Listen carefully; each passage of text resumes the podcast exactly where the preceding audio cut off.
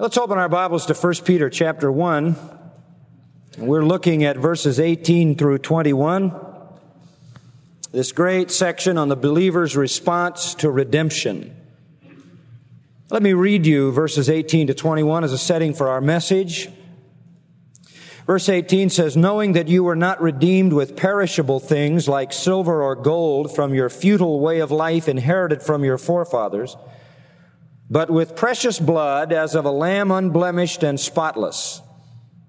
The blood of Christ, for he was foreknown before the foundation of the world, but has appeared in these last times for the sake of you who through him are believers in God, who raised him from the dead and gave him glory, so that your faith and hope are in God.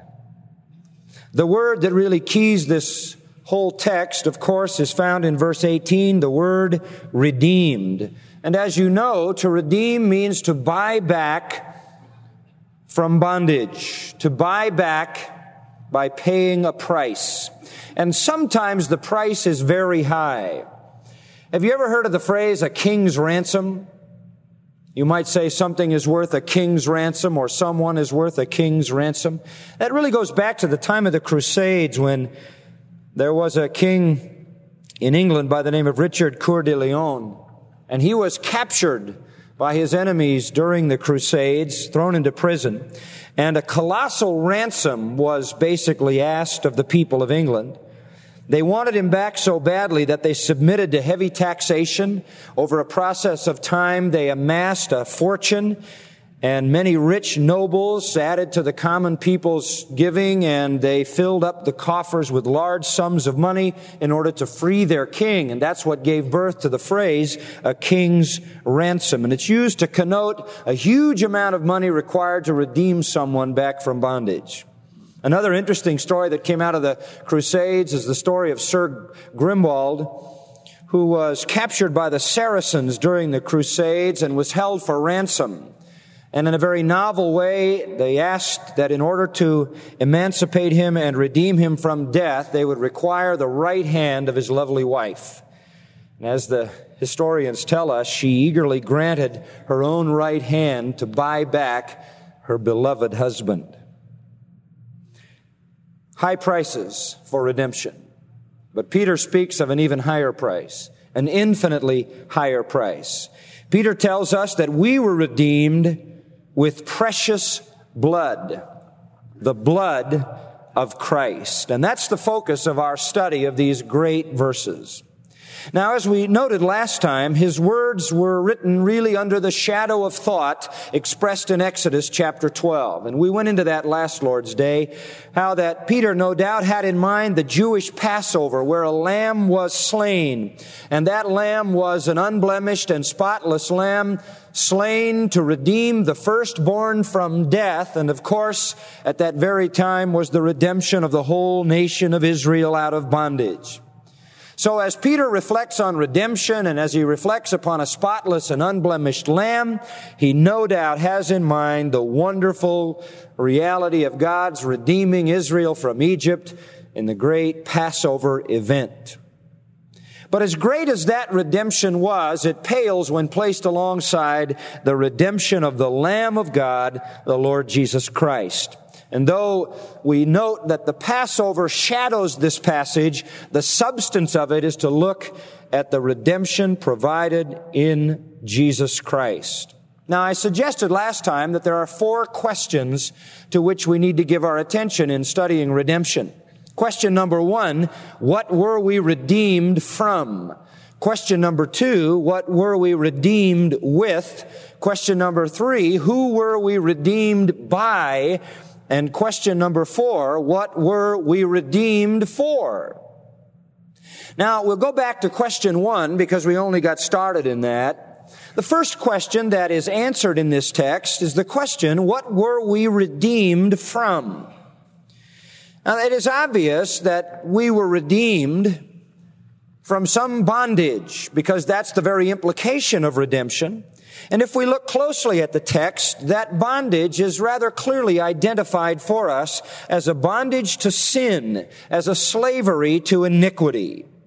We know from other parts of scripture that men are born in sin, that they are slaves to sin. That is very clear. Romans 6, Ephesians 2, and many other places. But Peter here delineates four characteristics of man's bondage to sin. And I can point you to four key ideas. You'll notice back in verse 14, moving out of our particular text, but in the related text, Peter says, as obedient children, do not be conformed to the former lusts. And he indicates there that an element of our life prior to redemption is lust. Part of the bondage to sin is expressed in strong desire in the heart to do what is evil. And that is what is intended by that familiar New Testament word, epithumia. And we discussed the matter of lust and how the mind is given to those strong and illicit desires which reflect the bondage of sin. In fact, the heart of man cannot deliver himself from the lust of the flesh and the lust of the eyes. They literally dominate his being in his fallen state. Now let me take you to a second word in this very same verse, verse 14, that also expresses something of the nature of our bondage. In verse 14, it says, not only do not be conformed to the former lust, but then this, which were yours in your ignorance. There's a second word that defines the bondage of men and women who are not saved. They are not only bound by lust, but they are bound in ignorance. It is characteristic of the unregenerate that they are ignorant. Now, what kind of ignorance do we have in mind here? Let me take you back and give you just a few scriptures on which to build an answer to that question. In John 17, verse 25, Jesus said this, this in his high priestly prayer, O righteous Father, this is the key statement, although the world has not known thee, now therein lies the bondage of the unredeemed. They do not know God. That is the clearest, most pervasive expression of their ignorance. They are ignorant of God. That's why in John 8, Jesus says, you don't know me. You don't understand what I'm saying because you're of your father, the devil, and you want to do the desires of your father. You do not believe me because you are not of God. He who is of God hears the words of God. For this reason you do not hear them because you are not of God. You do not know God and therefore you do not comprehend the word of God. You don't recognize his voice. Ignorance of God is the issue. Ignorance of God's revelation. In Romans 1, in verse 28, Paul said, speaking of the unregenerate, the unredeemed, that they do not see fit to acknowledge God. They do not acknowledge God. They do not know God. They do not know His Word. They do not even acknowledge that He exists. They live as, if not philosophical or theological, if there's such a thing, atheists, they live as practical atheists, not acknowledging God at all, and therefore God gives them over to a depraved mind. The mind that does not know God, that will not know God, is a depraved mind.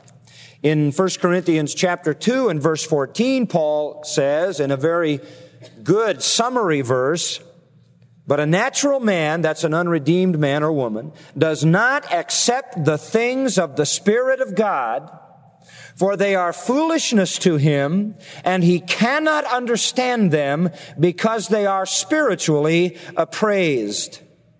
He cannot understand them. He cannot know them because he cannot comprehend the spiritual dimension. Ignorant of God, ignorant of God's word, ignorant of spiritual truth. In Galatians chapter 4, Paul says again, Speaking of the time before you were saved, he says, however, at that time, Galatians 4 8, when you did not know God, you were slaves to those which by nature are no gods. And then he says, now that you're saved, you have come to know God. So we're talking here about ignorance of God, ignorance of God's truth, ignorance of God's revelation, ignorance of God's word. Look at Ephesians for a moment, chapter 2. We, we must note this very important section of scripture.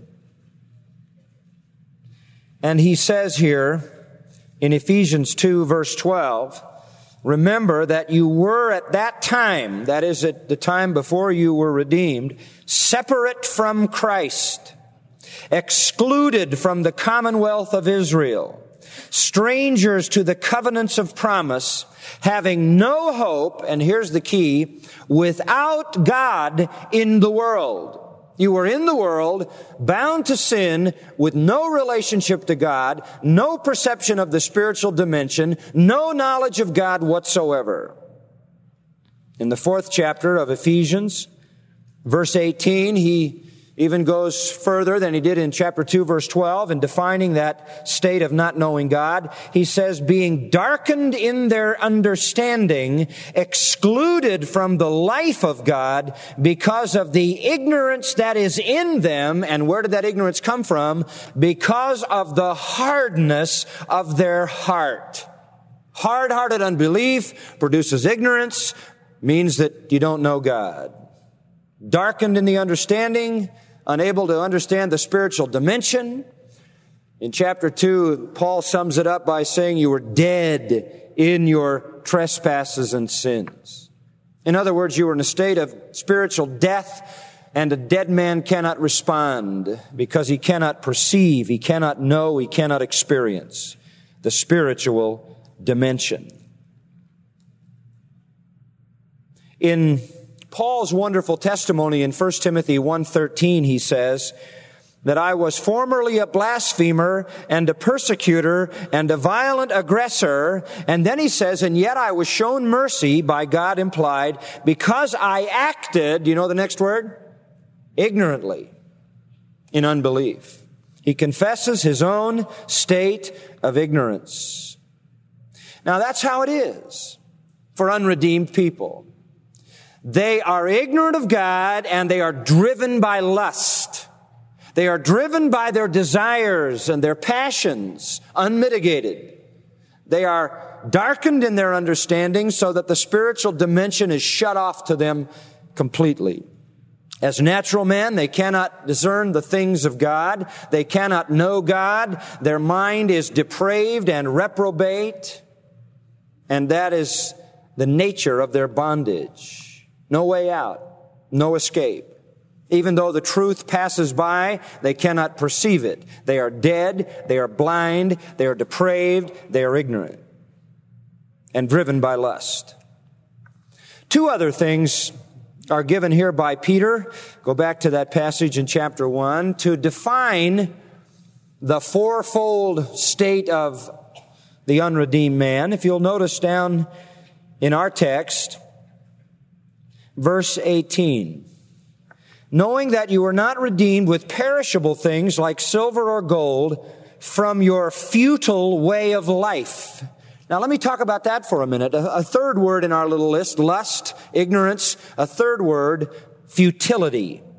Futility.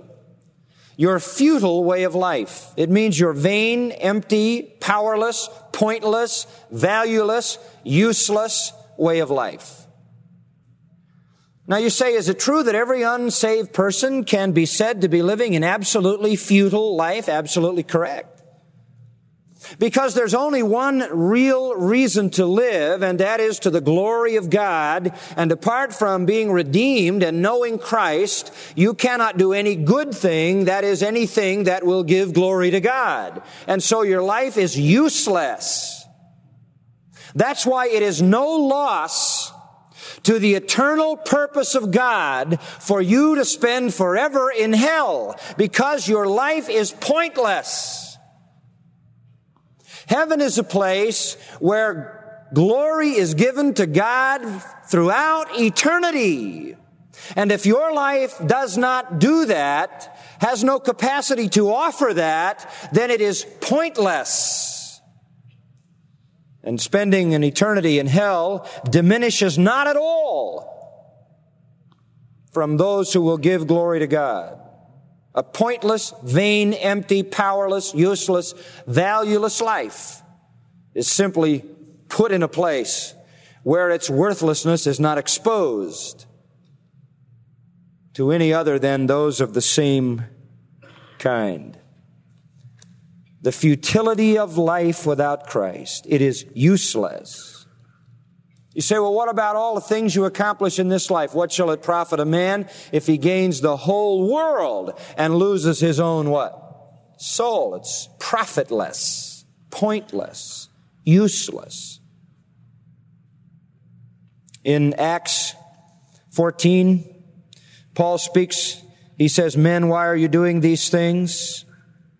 We are also men of the same nature as you and preach the gospel to you in order that you should turn from these useless things to a living God.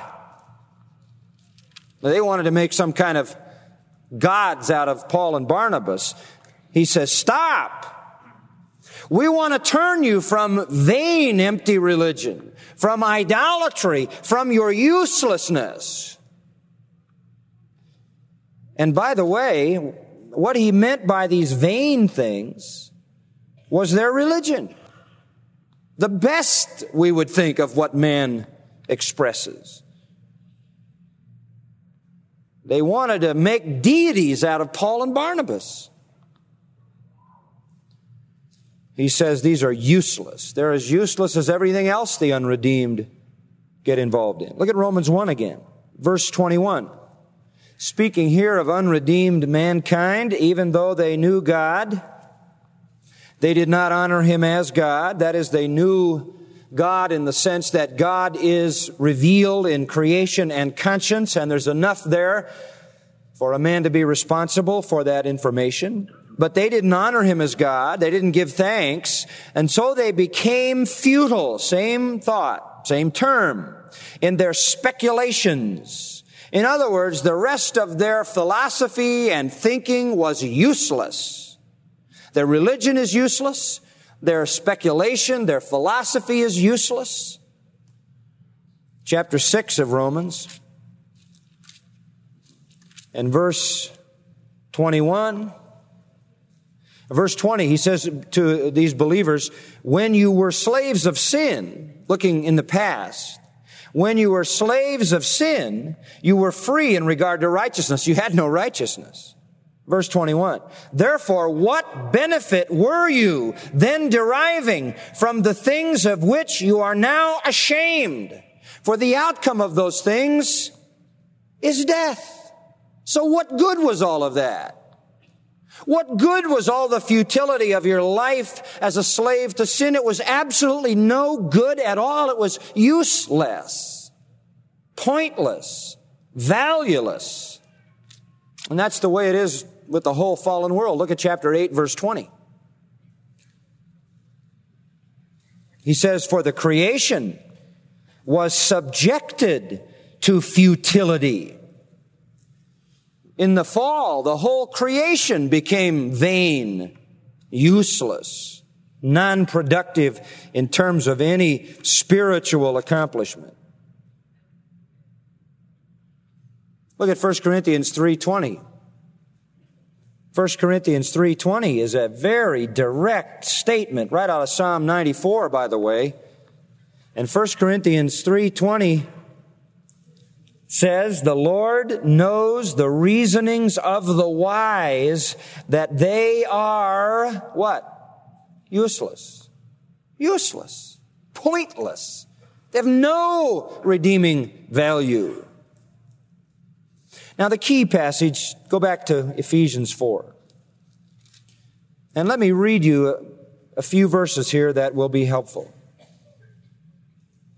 Ephesians 4:17 this I say therefore, and affirm together with the Lord, that you walk no longer as the pagans also walk. And how do they walk? In the futility of their mind. Again, that same idea of the uselessness of the life of the unredeemed in terms of any real value. Verse 18, back to the verse we read, because they are darkened in their understanding, excluded from the life of God due to the ignorance in them because of the hardness of their heart. They, having become callous, have given themselves over to sensuality. That's the expression of their lust. For the practice of every kind of impurity with greediness. This is a close kindred passage to Romans 1. But you didn't learn Christ in this way. This is the old way useless, futile, empty. It lacks reverence for God. It has no capacity to glorify God. Therefore, it is useless and consigning it to an eternal hell does not diminish in any sense the glory of God because they only pollute the universe. And once it is turned totally to the glory of God, they must be put aside from that. How do we characterize then the lost condition of the unredeemed? Lust, ignorance, futility. Back to 1 Peter 1, there's one more term. It really ties in with what we've said. In verse 18, he says, You were redeemed there, not by silver and gold, from your feudal way of life, and then this statement, inherited from your forefathers. There's another piece of bondage you need to understand. Let's call it tradition. Tradition. People are victims of tradition. Something that you inherit from your forefathers. Any of us, any of you who have ever traveled in parts of the world where there is a dominant religious power know what it is to be caught in the tradition of religion. I suppose there is even a tradition of, of atheism to some extent, at least in some people's experience. I think what Peter is directing his attention to, however, would be something perhaps consistent with his own culture. And so he probably regarded this idea of tradition both in its Jewish and its Gentile sense and if he has in mind a Jew here, he has in mind the feudal way of life inherited from your forefathers as reference to apostate Judaism. That kind of Judaism that knew not God, that was characteristic of the apostate Pharisees and of many of the people who followed their direction that kind of Judaism defined in Matthew chapter 15 verse 9 as substituting the tradition of men for the commandments of God. That kind of Judaism that we would call degenerate Jewish tradition how many times does Jesus in the Sermon on the Mount say, you have heard it said, but I say unto you. And every time he says, you have heard it said, he is saying that's the tradition of your rabbinical teaching, but I'm telling you this is the Word of God. They were trapped in the tradition. In Matthew 23, he says, these people, these traditionalists bind heavy burdens on you which no man can bear and don't so much as lift a finger to help you carry the impossible load. One of the sad legacies of many of the Jews of Peter's time and even today is a legacy of tradition and wanting to hold on to tradition. I mean, it was clear as it could be, wasn't it, in Fiddler on the Roof and the singing, how important tradition was? And today, if you look at contemporary Judaism, all that is left is tradition. Holding on to tradition not wanting to violate tradition. When we were in Hong Kong to turn from Judaism to the Gentile world, I was talking to a young man. He was a very gracious young man. And I said to him one day, I said, um, let me ask you a question. He said, yes, sir. He was working in the hotel we were staying in. I said, are you a Christian? He said, oh, no, sir. No, sir, I'm not a Christian. I said, do you understand what it means to be a Christian? Oh, sir, he said, I have seen the Bible, but I cannot read the Bible. I said, why? He said, oh, sir, my father is still alive. I said, Your father is still alive? He said, Yes, my father is still alive. I cannot be a Christian. And you realize the bondage of tradition. I said, Let me ask you a question. If I gave you a Bible, would you read it? And he dropped his head for a while and he thought about it. I said, Would you just read it? And he said, Sir, if you give me that Bible, I will read it. I said, uh, I wrote some books. He said, You did? And we'd gotten to know each other for about three days. I said, Yes. I said, If I gave you one of my books, would you read it? He said, Yes, sir, I would read it. You have a very nice family, sir, and I commend you on your family, and I would read your book. He said, Besides, I'm trying to learn English, and it will help me learn English. but he couldn't possibly become a Christian. And we talked further about the fact that he was literally bound by the tradition of his father. It's so in the pagan world in many, many ways, in many, many forms. You go into these pagan countries and you see generation of generation of generation, sons upon sons upon sons who can't extricate themselves from the tradition. From the tradition. I've talked to Korean people who are so intimately tied into their mothers and their grandmothers and their fathers and their forefathers that they can't make a break to embrace the gospel. Caught in tradition. Traditional religion, whether it's Judaism degenerated to an apostate level or whether it's paganism in all of its multiplicity of forms, is a captive element of the bondage from which men must be redeemed. So you have the pressure of external religion. That's an element of bondage. The wasted, useful futility of life. That's an element of bondage. The blinded, darkened understanding, the ignorance of God. That's an element.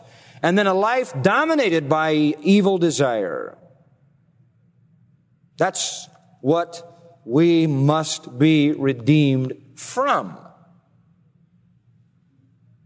because that's the state of sin. That's the condition of the unredeemed. Paul Rees wrote, in Peter's thinking, all men being sinners are fettered, needing to be set free. What is their slavery? Drink, you may say, or tobacco, or gambling. All that is superficial. The real bondage lies deeper. Scripture makes it plain that we are in a prison cell of alienation from God. It is our estrangement and rootlessness that are echoed in Augustine's famous cry, Thou hast made us for thyself, and our souls are restless till they rest in thee. And he says, there is no jailbreak for any of us by the naked stroke of our own strengthless hands. That's a good statement. There is no jailbreak for any of us by the naked stroke of our strengthless hands. Then he goes on to write, now compound this bondage of a separation from God with the coils of a twisted self a self tortured into the ugly shapes of conceit and fear and contentment with false values, and you have a slavery which is too terrible and too tyrannical for any but God to break. The condition of unredeemed man is pervasive. It totally engulfs him.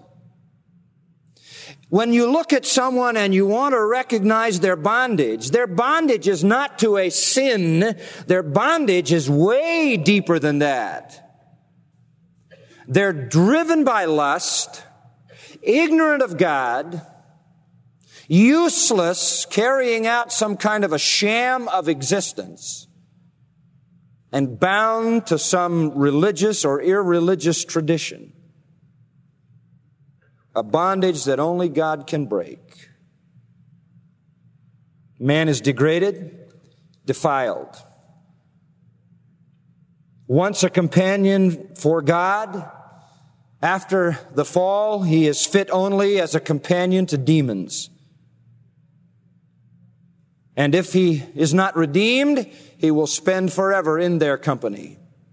His flesh is filthy, his body is stained and in desperate need of cleansing. Its members and faculties are given over to unclean thoughts, unclean words, and unclean deeds. There is no part of him that is fit for any communion or union with God. His tongue is deceitful, his lips are poisonous, his throat is an open grave, his eyes are full of adultery, his ears are deaf to God's voice and truth. His hands do evil. His feet run to shed blood. His mind is depraved and reprobate. His heart is desperately wicked. His will is hard and unrepentant. He resists God. He refuses life. His conscience is evil. In and out, he is polluted. Ralph Venning wrote a classic in 1669, a classic on sin in which he said, it is not any one faculty only that sin has defiled, but like a strong poison, it soaks and eats through them all. End quote. So man in his unredeemed condition is in utter darkness. A darkened mind leaves him to grope in the blackness, unable to comprehend light. He walks in all kinds of wickedness, does not know where he is going, stumbles and doesn't know how to get up, and doesn't know why he cannot control his thoughts or words or action. And sad to say, on the surface, he seems content to be led blindly to destruction by the guide dogs of false religion.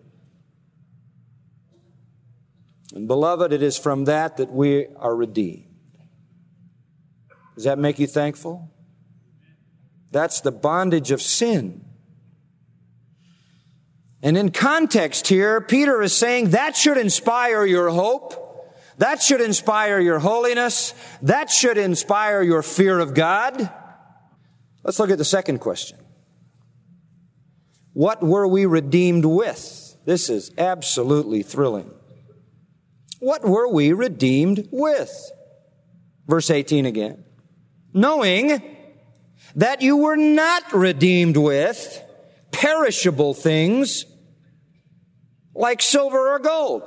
And so he starts with a negative statement. This is what you were not redeemed with. The word knowing is very important. It is an appeal to elementary knowledge. This is not a mystery to you believers, Peter is saying. We assume you know this. It's as if he says uh, in verse 17, conduct yourselves in fear because you know the price of your redemption. In other words, honor God because you know the price he had to pay. Now he says, the price that you know he paid was not perishable. In other words, it wasn't some earthly commodity like silver, or gold. You say, why does he bring that up? Let me show you why. Turn back to Exodus chapter 30. I think Peter lived and breathed and thought in an Old Testament context.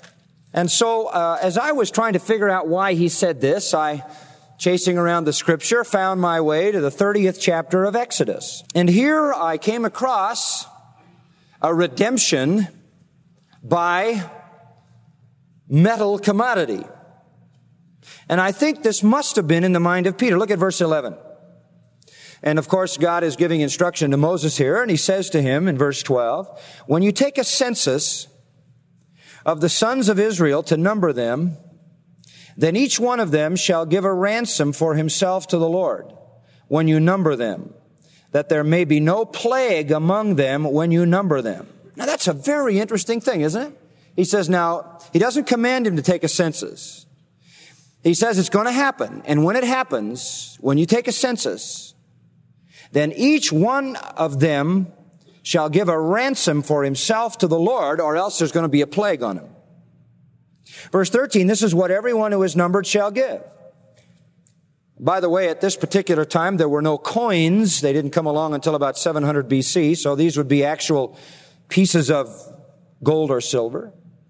So he says, uh, half a shekel according to the shekel of the sanctuary. The shekel is 20 gerahs. Half a shekel as a contribution to the Lord. That's the redemption price. That's the ransom.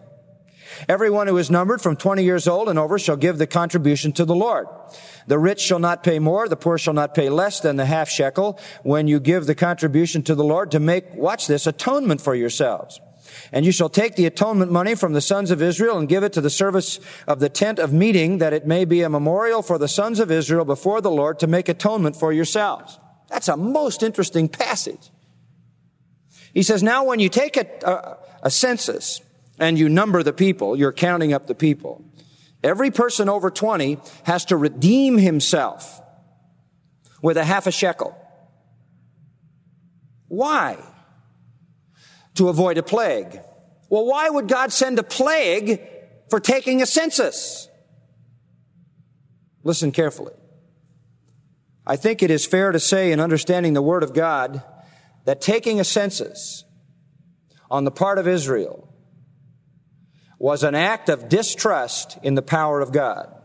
You remember when David was in deep trouble for numbering the people in order that he might think himself strong enough to deal with his enemies rather than trusting in the strength of God? And I believe that what you have here is the reality that a census, which was a numbering of the people, in order to perhaps know military strength or the strength of the nation or to boast about the largeness of it or whatever. But the implication is that that's wrong. And therefore, the people who are involved in that must be redeemed from that sin by a price. Cassuto, uh, the Hebrew commentator has a very interesting section on this. And he writes, the taking of a census was bound up with the religious ritual of purification due to the fact that the census itself was considered a sin. It was considered, he writes, a lack of faith in God. So it had to have a cleansing feature. By doing this, the Israelites would be delivered from the punishment that was liable to be inflicted on them on account of the sin implicit in the census. End quote. So Peter probably thinking about that says, you were not redeemed with perishable things like half a shekel of silver or gold. No such silver and no such gold could ever deliver the eternal souls of people from the bondage of sin. Perhaps also he remembered Psalm 49 in Psalm 49 verse 7 says, No man can by any means redeem his brother or give to God implied some price as a ransom for him. I love this verse 8. For the redemption of his soul is costly. No man can pay that price. There is no human commodity that can pay this price. It may have been that a half shekel could redeem the sinner from the census, but cannot redeem the soul of the sinner from the bondage of sin. Listen to the words of Isaiah, chapter 52, verse 3. For thus says the Lord, this is marvelous. You were sold for nothing, and you will be redeemed without money. What a great prophecy. You will be redeemed without money. Perishable things can't redeem you. Things that decay, corrupt, and perish cannot pay the price of eternal redemption. You don't buy your salvation by your money. The Talmud says, in the giving of alms, one purchases his redemption. That's a lie.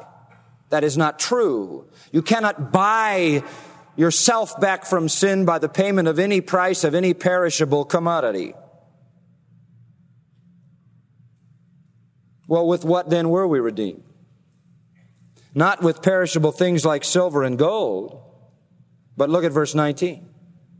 But with what? Precious what? Blood. But with precious blood. What does that mean? Well, blood means death. The implication here of blood is death.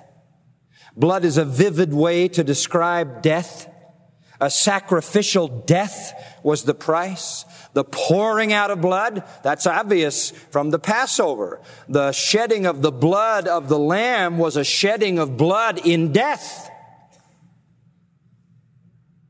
And not just blood, but what kind of blood? Precious blood. What does he mean by that? What does he mean by that? Well, he says, with precious blood, like that of a lamb unblemished and spotless. You say, well, wasn't the blood of any lamb precious? No. No, not particularly. It was precious because the lamb was unique. It was a lamb unblemished and spotless. Do you know what that means? Do you know what that means to a shepherd in the breeding process?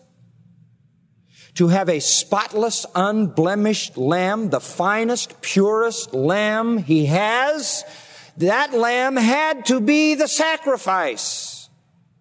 And that was a great sacrifice. Not only a sacrifice on the part of the lamb, but a sacrifice on the part of the shepherd. He had to offer the purest, most unblemished, the thoroughbred lamb, if you will. That's why it's precious. Not just because it's an animal, but because it's precious. If you are among those who shepherd sheep, and we have had that wonderful privilege in New Zealand and Australia, visiting shepherds, being with them in the process of caring for the sheep. The whole thing is built upon the ability to breed that purest lamb.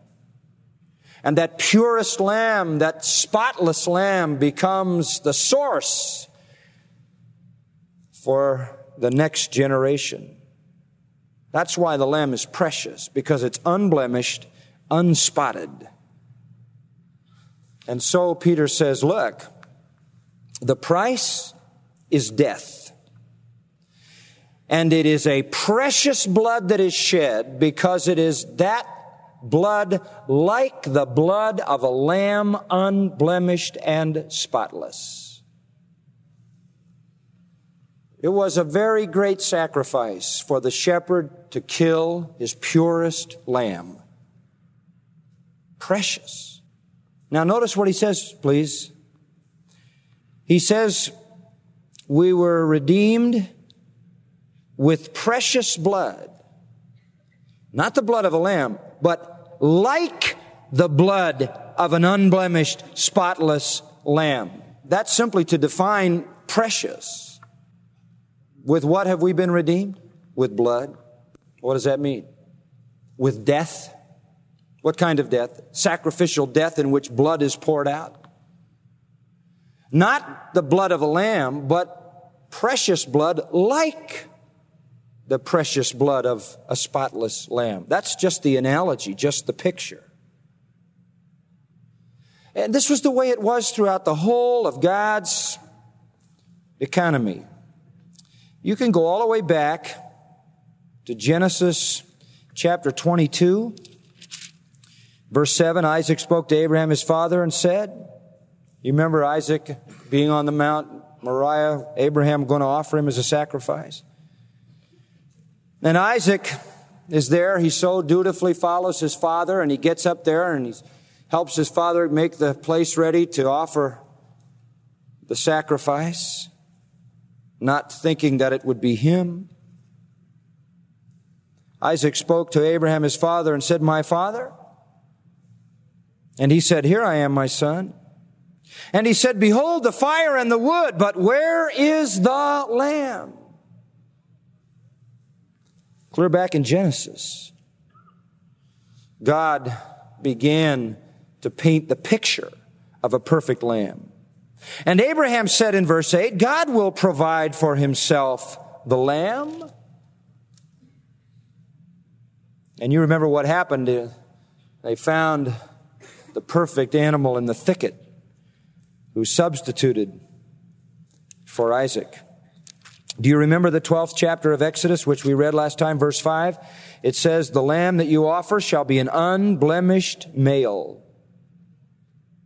an unblemished lamb.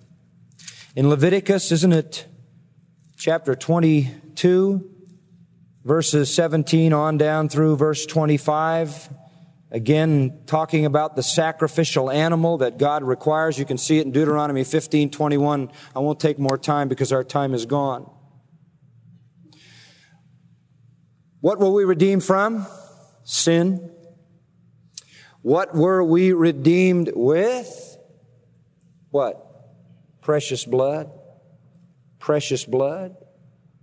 Not the precious blood of a lamb, but precious blood as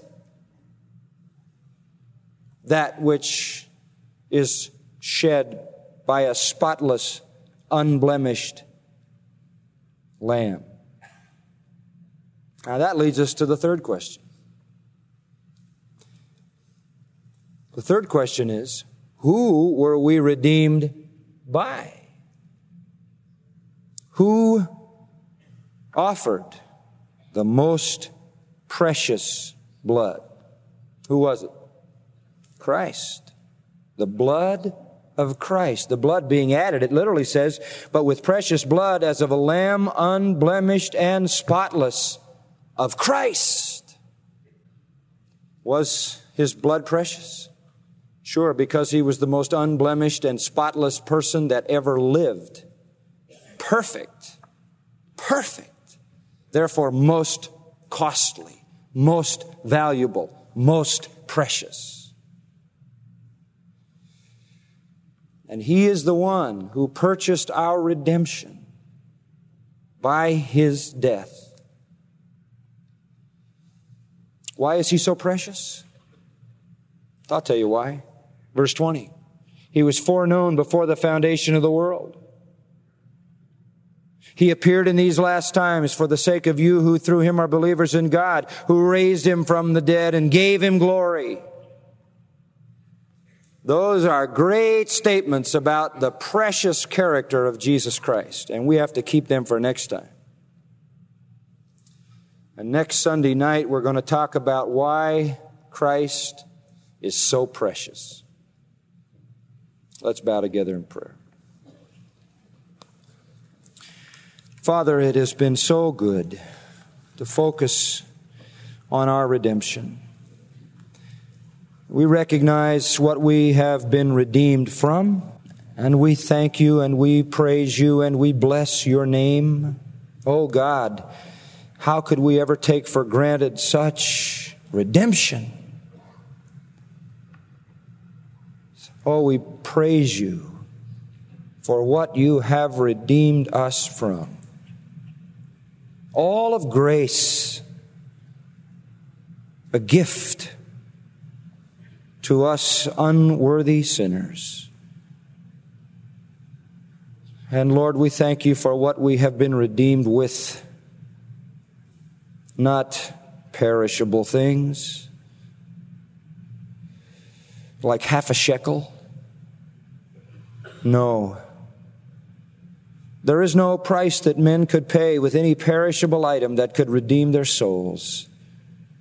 We have been redeemed with precious blood. Not the blood of an animal, but one more precious than any, because more spotless than any, perfectly pure, unblemished, the Son of God our Lord Jesus Christ. Oh God, we thank you for the price you paid and the redemption you provided. And may that gratitude translate into praise and obedience in our lives.